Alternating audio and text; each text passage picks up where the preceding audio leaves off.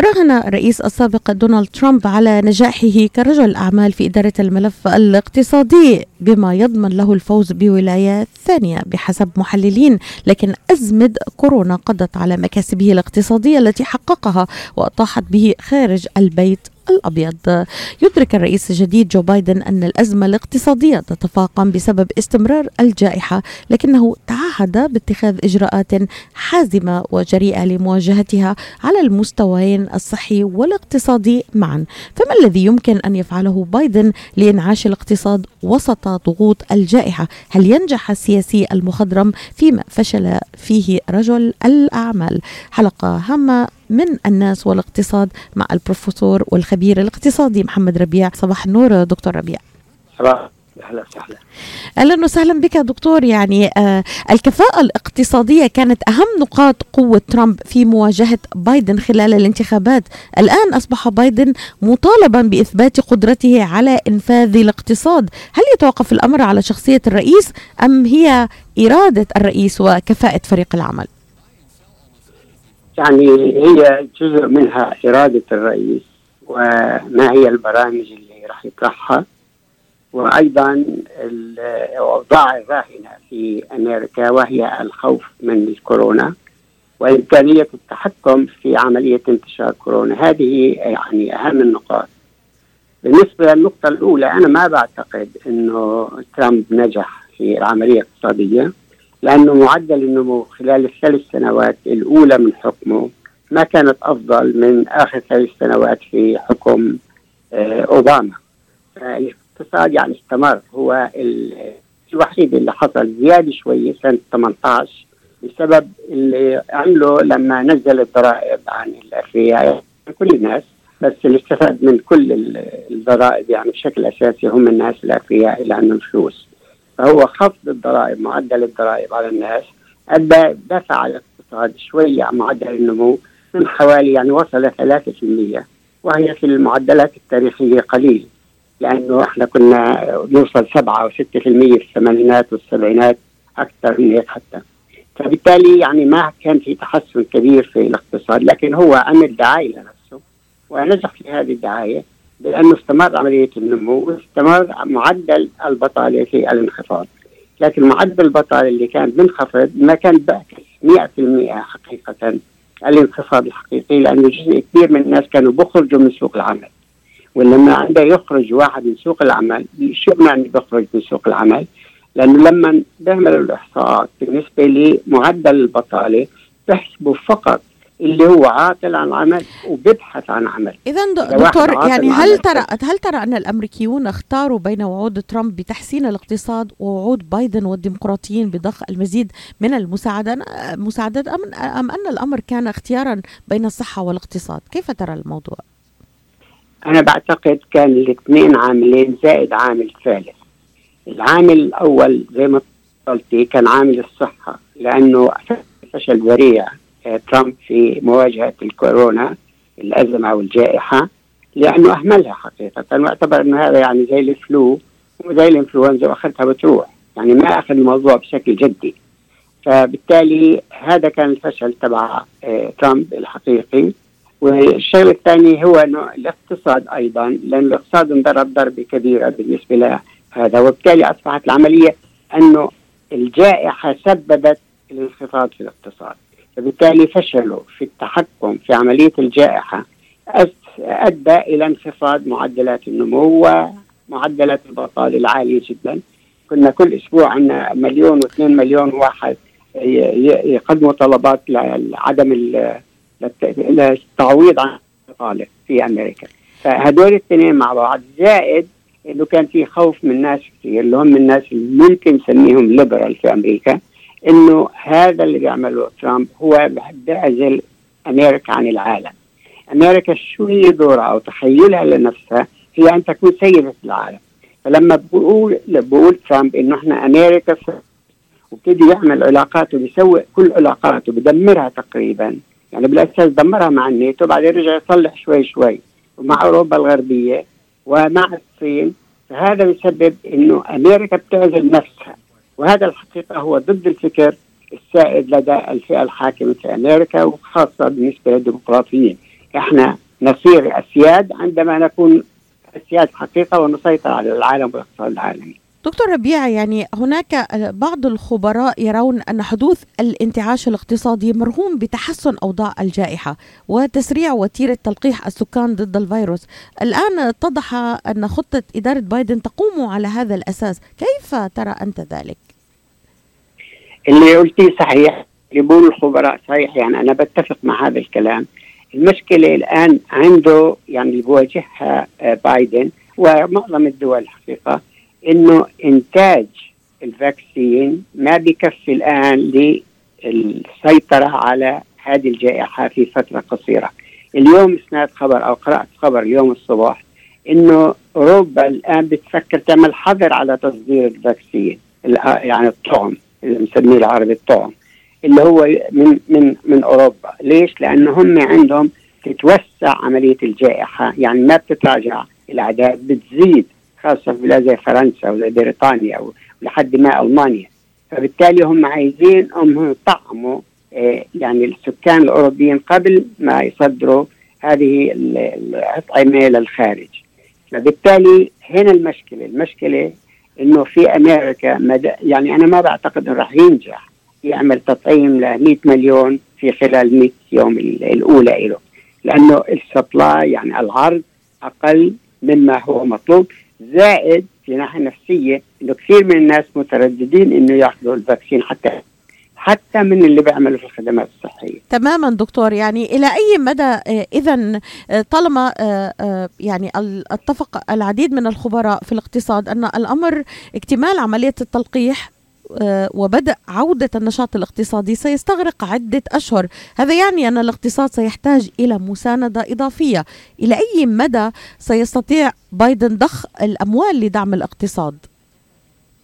الأموال ما هو المشروع تبعه معروف، بده ينفق حوالي اثنين تريليون دولار هو واحد فاصلة تسعة. فهذا أنا بعتقد راح يأخذه من الكونغرس، يعني لأنه حتى لو ما وافق ولا واحد من الجمهوريين صار في أغلبية في السنة للديمقراطيين وبالتالي راح يمرروه، يعني هذا ما راح يكون في مشكلة.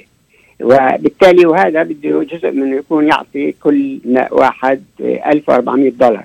هذولا راح يعملوا يمكن شوي قفزة صغيرة زي ما عمل لما إذا نقص الضرائب ترامب، يعني نفس الشيء تعطي نفس الأثر، لكن هذه الجنب الصغيرة يعني القفزة الصغيرة ما راح تستمر، يعني ما في استمرارية لها إلا بالسيطرة على الجائحة. الشيء الثاني إنه القوانين، في قوانين بعملها اللي هو راح يعمل عمل منها، يعني هو مش قوانين الحقيقة، هي إصدارات رئاسية. يعني خليني أقفز على نقطة ثانية، يعني وأنا بسمع امبارح بقول قديش في قوة عند الرئيس لما بيصدر كل هذه القرارات اللي بسميها executive orders، والآن صارت مقبول الكونغرس ما بتحداها، أصبح عنده هو إمبراطور، يعني من يحكم أمريكا يحكم كإمبراطور الحقيقة الآن. صحيح إنه في في محددات على سلطاته، لكن هذا اللي اخترعوه وماشيين فيه وقاعدين يجدوه اللي اسمه executive orders، يعني قرار رئاسي قاعد بيمشي ما حدا بوقفه. شيء خيال، يعني القوة اللي الآن حصلت عليه هذا المركز. هذا هذا ما أشار إليه أيضا بعض ممن صادفتهم في مجالات متعددة، أن الموضوع الأمر التنفيذي يأتي رئيس، وأصبح هذا يبدو أنه النظام السائد في أمريكا بدل. أشار إليه الأستاذ عماد حمد مدير المجلس الأمريكي لحقوق الإنسان أن الموضوع أصبح أمرا تنفيذيا لا تشريعيا، وهنا خطورة الموضوع. يعني يذهب رئيس يأتي رئيس ويتغير الموضوع بحسب، وهذا ما أسس إليه الرئيس السابق دونالد ترامب. هل تتفق مع وجهة النظر هذه دكتور؟ آه بكل تأكيد، يعني هي هي أنا الحقيقة كتبت عن هذا في مش الآن، كتبت عنه في التسعينات لما طلع كتاب فوكوياما وآل The End of History. قلت أنا لما قالوا The End of History عند محطة الديمقراطية والرأسمالية، أنا قلت لما هو أعلن هذا كانت الديمقراطية والرأسمالية كنظامين اقتصادي وسياسي يخرجوا من التاريخ، يعني هو جاء لينهي التاريخ مش عند هذول المحطتين، لأنه هذول المحطتين أصلا كانوا يخرجوا من التاريخ. لأنه النظام الديمقراطي بده تعديل، بده إعادة هيكلة كاملة، وكذلك الحال نظام الرأسمالي، وإلا ما راح نستطيع أنه ننمو بالشكل المطلوب. يعني عملية سوء توزيع الثروة في أمريكا وسوء توزيع الدخل في أمريكا هو الذي أدى إلى انخفاض معدلات النمو الاقتصادي في أمريكا، هو الذي أدى إلى بقاء الفقر، نسبة الفقر عالية في أمريكا، هو اللي أدى إلى بقاء عملية التفرقة العنصرية في أمريكا.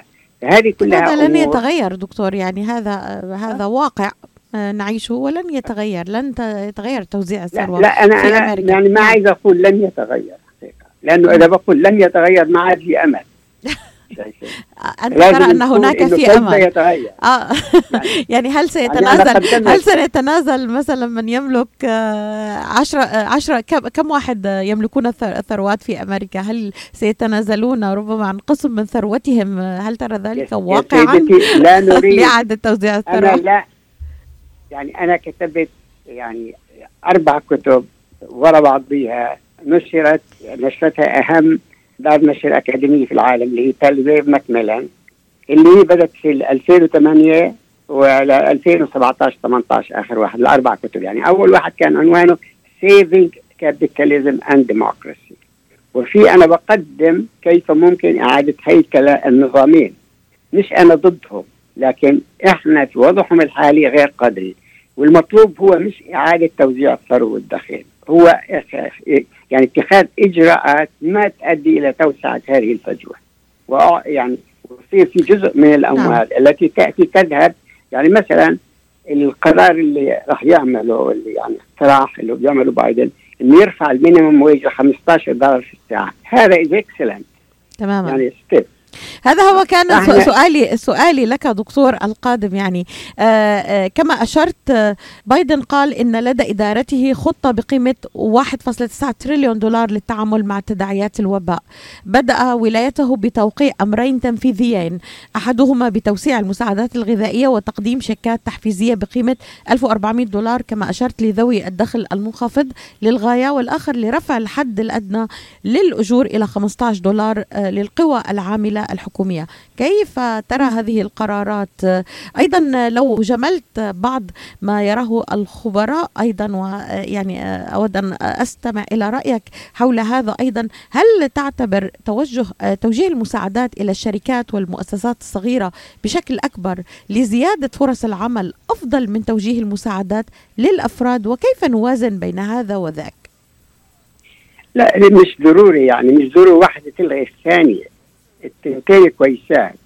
لأنه أنت لما بتعطي الشركات الصغيرة يعني معونات بحيث أنها تنشط أكثر، بدها سوق، وإذا كان ما في عند العامل والمشتري والمستهلك دخل ما بقدر يشتري، إذا ما بتنفع العملية. يعني لازم هم التنتين بدعموا بعضها، أنت بدك في نفس الوقت الدعم الشركات الصغيرة وتخلقي لهم سوق. هذه المعونات اللي بعطيها للناس ورفع الأجور، هذا هو السوق، هذا هو الطلب، وإلا ما بتزبط العملية، ترجع العملية زي ما كانت وأسوأ. لأنه أنت بتعطي الناس بعدها بأخذها بحطها بجيبته بيستثمرهاش، بحطها بالبنك تبعه، يعني زي ما عملوا في وقت ترامب في شغلات كتير أخذوها ما عملوا فيها ولا إشي الفلوس. فإحنا لازم التنتين مع بعض يمشوا. أنت لا تستطيع، يعني إذا بتقدرش تعمل سوق خارجي بدك تعمل سوق داخلي، وإحنا الحقيقة قدرتنا على التصدير محدودة صارت في أمريكا الآن. إحنا معتمد على السوق الداخلي، يعني سبعين في المية مما يسمى الناتج القومي الإجمالي هو استهلاك في أمريكا. لماذا دكتور؟ يعني لماذا؟ لماذا؟ هذه نقطة مهمة جدا. لماذا يعني لماذا لا نصدر؟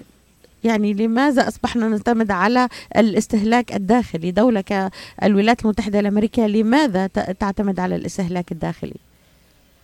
في في سببين هون. الأول إن أمريكا لما حتى تشوفي أنت الكهرباء، عندنا احنا مية وعشرين في كل العالم مئتين وعشرين الكهرباء. لما أول ما عملوا الصناعات الأمريكية ما حدا كان بيشتريها في لا في أوروبا ولا في الميدل إيست في البلاد العربية، لأن هناك الكهرباء مئتين وعشرين يوشيلهم مئتين وأربعين والله نسيت أظن مئتين وعشرين، وهنا عندنا مية وعشرين، فبالتالي ما بتنشر ما كانش بتشتغل.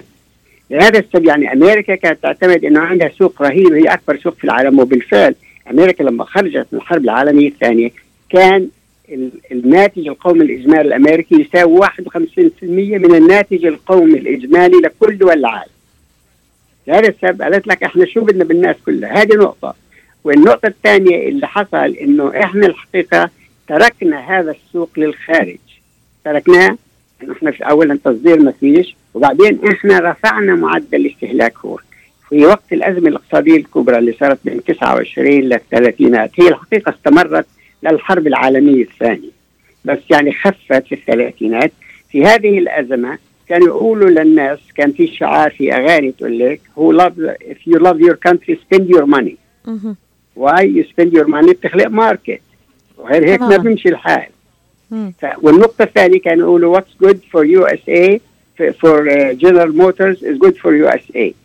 لما كانت جنرال موتورز هي أكبر شركة إنتاج سيارات في العالم كله.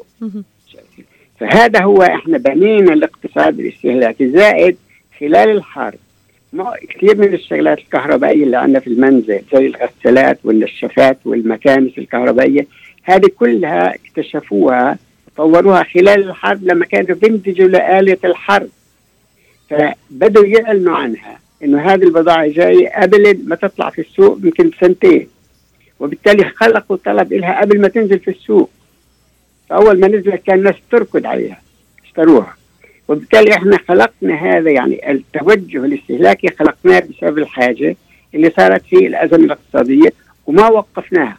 أجت الدعاية الأمريكية واستمرت كل يوم دعاية، الواحد بيعرفش يقرأ مقال الآن من كثر الدعاية، بيعرفش يقرأ على الإنترنت خمسين ستين دعاية في كل مقال، بالنص وربع وعشرة وخمسة وعلى الطرف واليمين والشمال.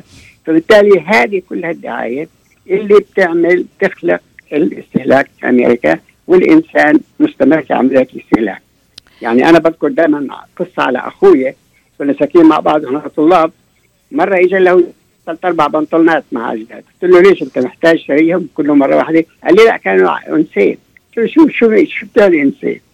قلت له وأنا بعمل يعني كاتب في المذكرات بقول للناس، بقول له أي أنت بتحتاجوش، لو كان ببلاش is too expensive، غالي جدا، لأنك بدك تلاقي له محل، بدك تدير بالك عليه، فأنت بتشتري اللي أنت بتحتاج إليه. هذا أما أي شيء تجيبه لأنه إنسان، هذا الحقيقة ويست، هذا يعني إهمال وضياع واستهلاك بدون أي معنى. مش بس أنت يعني اللي اللي تنضر فيه، كل البيئة بتنضر فيه، كل الناس بتنضر فيه، لأنك أنت بتخلي المصادر الطبيعية الموجودة إلنا أقل، لأنك بترميها بالزبالة. هذه هي الحقيقة. يعني عندنا صار في ثقافة أساسية، ثقافة الاستهلاك. يعني أنا حتى في كتاباتي بحكي في النظام العالمي الجديد اللي أنا بتخيله رح يصير، إنه بقول إنه البلاد اللي هي أوروبا وروسيا والبلاد العربية والإفريقية هذه في الوسط بين الشرق والغرب، بقول هدول مهددين. سميتها أنا تسونامي of materialism، تسونامي تسونامي يعني مادية جاية من من الشرق اللي هي من الصين والهند وهدول وكوريا، وهوريكين of consumerism جاية من الغرب اللي هي ثقافة الاستهلاك اللي جاية من أمريكا. فبالتالي هذه الناس يعني في عندك هدول الناس مركزين، وهذا خطر على هذا العالم اللي هو موجود في الوسط، خطر كبير جدا على فكرة، من هذه التسونامي وماتيرياليزم and the hurricane of consumerism، واحد من الشرق واحد من الغرب.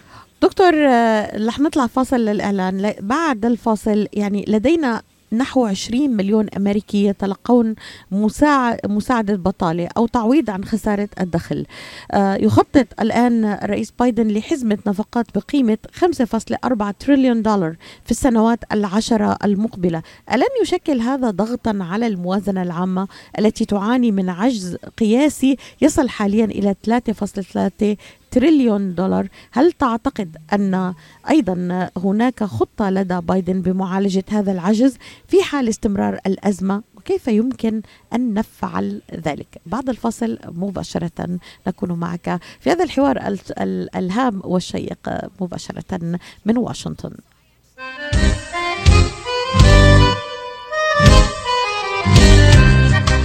New Concept Products and Design بإدارة نجاح بوط. هل تحتاج فتح مطعم؟ هل تحتاج فتح محل المواد الغذائية؟ هل تحتاج تصاميم وخرائط؟ اتصل بناجي عبود على الرقم سبعة ثلاثة أربعة سبعة أربعة أربعة تسعة سبعة تسعة ناين سبعة ناين ستة. هل تريد شراء معدات المطابخ والمطاعم وبأسعار مخفضة وتسهيلات بالدافع؟ اتصل بناجي عبود الآن على الرقم سبعة ثلاثة أربعة سبعة أربعة أربعة تسعة سبعة تسعة ناين سبعة. خصم خمسة بالمئة عند الشراء ب خمسة وسبعين ألف أو أكثر على كافة المواد. لمزيد من المعلومات زوروا موقعهم الإلكتروني على دبليو دبليو دبليو دوت new concept products دوت com أو زوروهم في موقعهم الجديد واحد ثلاثة واحد ثمانية خمسة Schoolcraft in Livonia. ناجي عبود العلامة المميزة في عالم المطابخ. العطاء قصة رائعة، بدايتها إنسان يهتم ونهايتها إنسان يحتاج. مؤسسة الحياة للإغاثة والتنمية ومنذ أكثر من خمسة وعشرين عاما تحمل عطائك إلى من يستحقه ويحتاجه بغض النظر عن الجنس أو العرق أو الدين، فأينما تكون الحاجة تجد الحياة تقدم المساعدة الطبية والملاجئ وبناء المدارس والأوار الارتوازية وبرامج كفالة عوائل اللاجئين والأيتام وغيرها حسب الحاجة للمساعدة في استمرار هذا الجهد الكبير.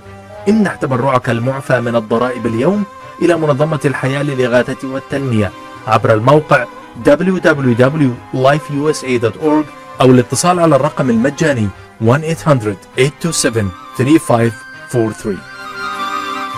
الناس والاقتصاد، بايدن وإرث ترامب الاقتصادي، هل ينجح السياسي فيما فشل فيه رجل الأعمال؟ حلقة هامة من برنامج الناس والاقتصاد مع البروفيسور والخبير الاقتصادي محمد ربيع مباشرة من واشنطن. قبل الفاصل سألتك دكتور عن هذه الزيادة التي ربما ستكون ثقيلة على الموازنة العامة، ربما نعاني من عجز، هل ترى ذلك واقعا وكيف ترى خطة بايدن لمعالجة معالجة هذا العجز في حال استمرار الأزمة؟ سيدتي، أولا العجز الحقيقي هو أربعة وستة من عشرة تريليون دولار الآن، فبالتالي بعدين الديون ككل ديون أمريكا الآن سبعة وعشرين وثمانية من عشرة تريليون، يعني بس بعد شهر أعتقد هذا حوالي ثلاثين تريليون دولار. ثلاثين تريليون دولار هي تقريبا ثلث كل ديون دول العالم، تكون هذه بلغت ديون أمريكا.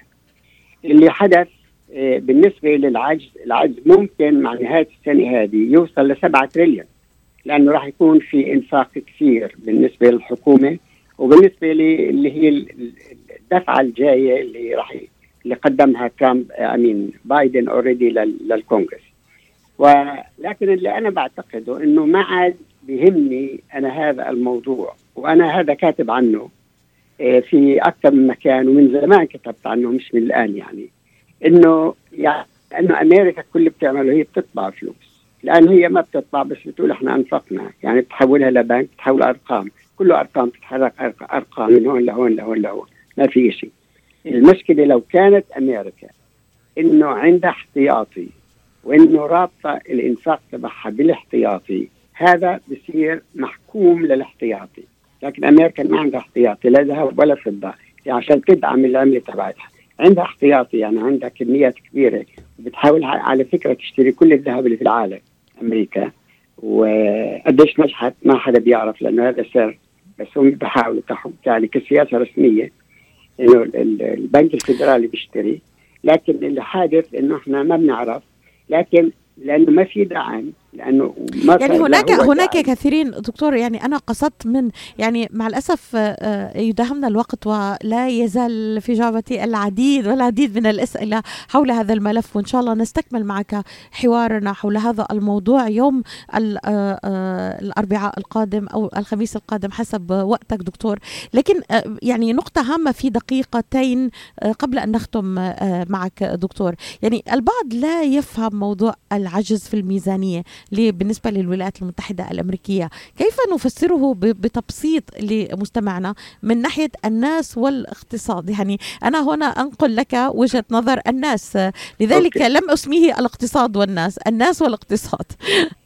أوكي، هي هي سهلة جدا جدا. شو بنعني بالعجز؟ إنه قديش الحكومة بتجمع فلوس من الضرائب ومن كل الشغلات الثانية غير الضرائب، يعني هذا اللي بتجمع الحكومة قديش بتصرف الحكومة. المفروض انه يكون الانفاق موازي للدخل تبعت الحكومة اللي بتجمعه على شكل ضرائب ورسومات اخرى مختلفة. فلما هدول بالتساويات بقول انه في توازن في الميزانية. اذا في انفاق اقل بصير عندك فائض، انه في الحكومة عندها فائض في الدخل. اعتقد انه الان عنا لانه ترامب لما بداها وخفض الضرائب قل الدخل تبع الحكومة، ثم اجى الانفاق الكبير بسبب الجائحة، وبالتالي صار هذا هو العجز. العجز هو ان الحكومة تنفق اكثر بكثير مما بدخل عليها من الفلوس، هذا هو العجز. في آه هذه النقطة وحول هذه النقطة دكتور، يعني ما هي برأيك خطة بايدن المستقبلية في دقيقة ونصف لربما آه آه تجاوز هذا العجز؟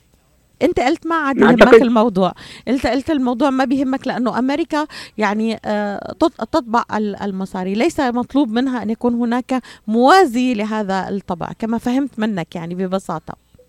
مضبوط، بس هو ما عنده خطة لهذا ولا يستطيع الحقيقة انه يقفل هذا العجز. اذا بده يقفل هذا العجز بده يرفع الضرائب بشكل كبير، يعني بده يعني ما عندي رقم لاني ما حللته هذا عشان اقول لك رقم، بس على الأغلب هو عايز يزيد الضرائب على فكرة، وقال نعم. لأنه بس قال اللي أكثر عنده دخل من أربعمائة ألف بده يزيد عليه الضرائب. هذه النقطة الهامة والتي يخاف منها العديد من الأمريكيين. نقف هنا عند العجز في الموازنة والحلول المقترحة، ومنها دكتور رفع الضرائب. كيف يرى الأمريكيون هذا الموضوع وكيف سيؤثر ربما على مستقبل الأمريكيين لو تم رفعهم اللي يقال كما أشرت أربعمائة ألف؟ قد نسبة الأمريكيين اللي دخلهم أكثر من أربعمائة ألف؟ لذلك سنوازن كل هذا هذه الأمور دكتور في حلقتنا القادمة من الناس والاقتصاد. بايدن وإرث ترامب الاقتصادي، هل ينجح السياسي فيما فشل فيه رجل الأعمال؟ أشكرك دكتور بروفيسور محمد ربيع الخبير الاقتصادي من واشنطن مباشرة. نلتقيك إن شاء الله في الأسبوع القادم. أشكرك جزيل الشكر على هذه الإضاءات، تحياتي لك. وأنا بشكرك جدا.